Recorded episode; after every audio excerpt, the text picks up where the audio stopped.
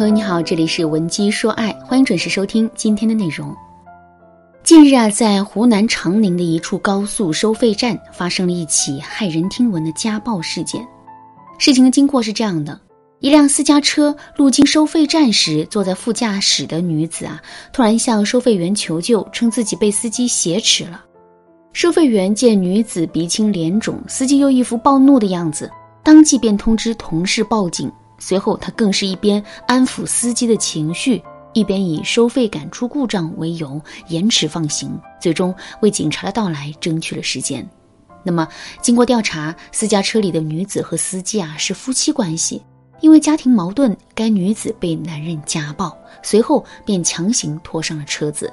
女子很害怕，担心自己的人身安全受到威胁，这才无奈向收费员求救。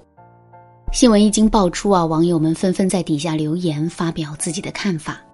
我看了看底下的评论，大致可以总结出两种观点。第一种观点是家暴真的很可怕，男人打女人，这绝不仅仅是家事，更是一种暴力犯罪，应该受到法律的惩处。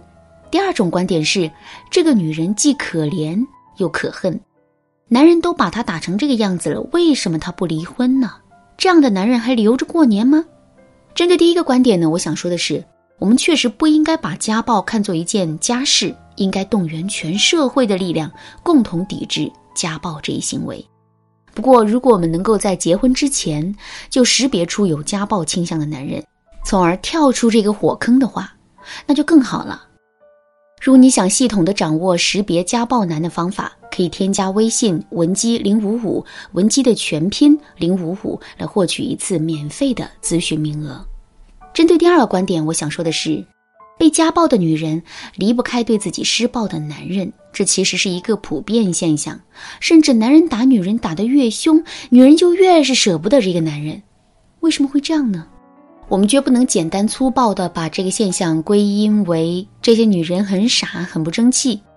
事实上，这个现象的背后具有着复杂的心理动因的。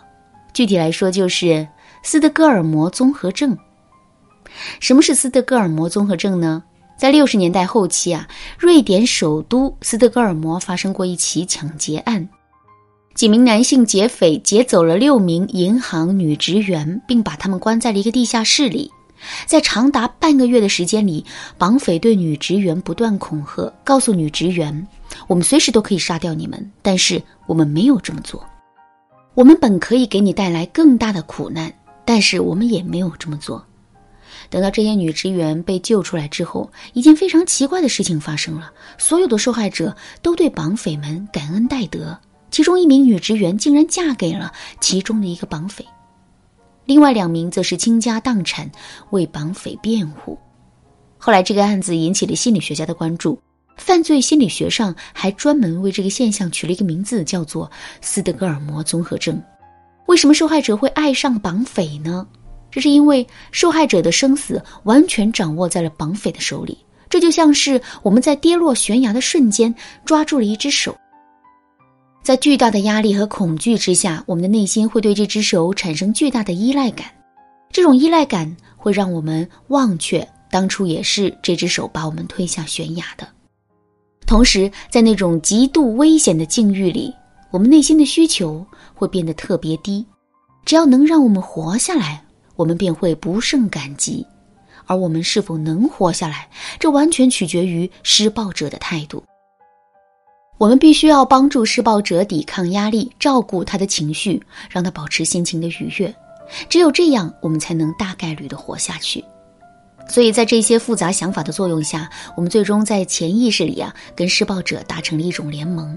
也就是说，我们把施暴者的前途当成了自己的前途，我们把施暴者的安危当成了自己的安危，同时，我们也把那些反对施暴者的人全都当成了敌人。家暴的原理与此类似。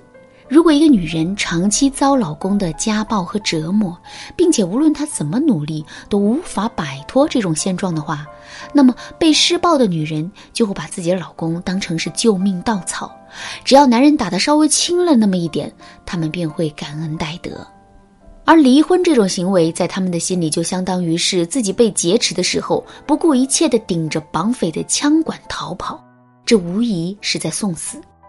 如果在现实的生活中，我们也遇到这种情况，该怎么自救呢？首先，我们要知道的是，斯德哥尔摩综合症的形成啊，有两个主要的条件。第一个条件是我们感觉到自己受到了威胁，并且呢，处境极其危险。第二个条件是我们把男人视为了唯一的拯救者。第一个条件是很容易获得的，男人只需要持续的对我们实施家暴就可以了。关键是我们为什么会把男人当成唯一的拯救者呢？其实这跟男人对我们的精神控制有很大关系。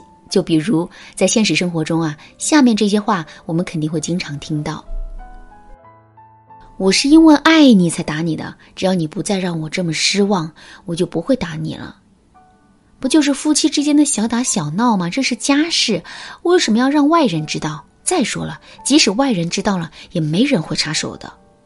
你这么笨，浑身都是毛病，跟我离了婚，你还以为自己能嫁得出去啊？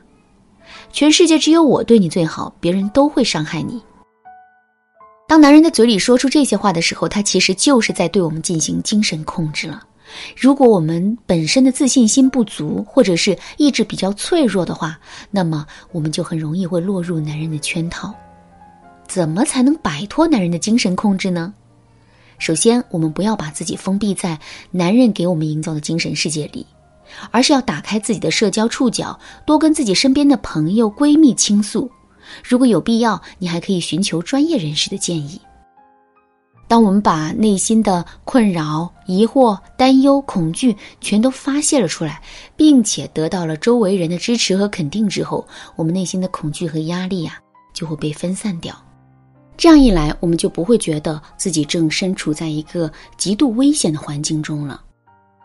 另外，我们一定要不断的提醒自己，男人说这些话是在对我们进行精神控制。这种提醒在最开始的时候只需要不断的重复就可以了，再到后面我们就需要一些理由来给到我们内心支撑。这个时候，我们要细心的去发现男人下的每一个结论背后的多种可能性。比如，男人对我们说家暴是家事，不足外人道。那这个时候，我们就要想，如果家暴只是家事的话，他为什么会被写进刑法里呢？如果天天被家暴，这段感情、这个家还有存在的必要吗？只要我们不断去重复这些想法，慢慢的，男人的话对我们的影响就会被削弱。有了这个前提之后，我们接下来要做的就是在自己的心里不断去打压和否定男人。有句话说得好，进攻是最好的防守。如果一直处在防御的状态，我们是很难会在这段感情中占据主动的。所以，我们要不断的去否定男人，只有这样，我们才能以最快的速度增添自信，并且摆脱对男人的控制。为什么要在自己的心里偷偷打压男人呢？这是因为，当男人处于劣势的时候，他很有可能会变本加厉的家暴，以此来控制我们。而我们的目的不过是进行自我提升，并不是真的去对抗男人，所以我们没必要真刀真枪的去面对男人。最终，当我们在精神上获得解脱之后，我们就有勇气跟男人去离婚了。当然啦，家暴是可以分为不同的等级的。如果家人家暴的程度很严重，致使你的心灵受到伤害也很深的话，我还是建议你马上添加微信文姬零五五，文姬的全拼零五五，来获取专业的指导。好啦，今天的内容就到这里啦。文姬说爱，迷茫情场，你得力的军师。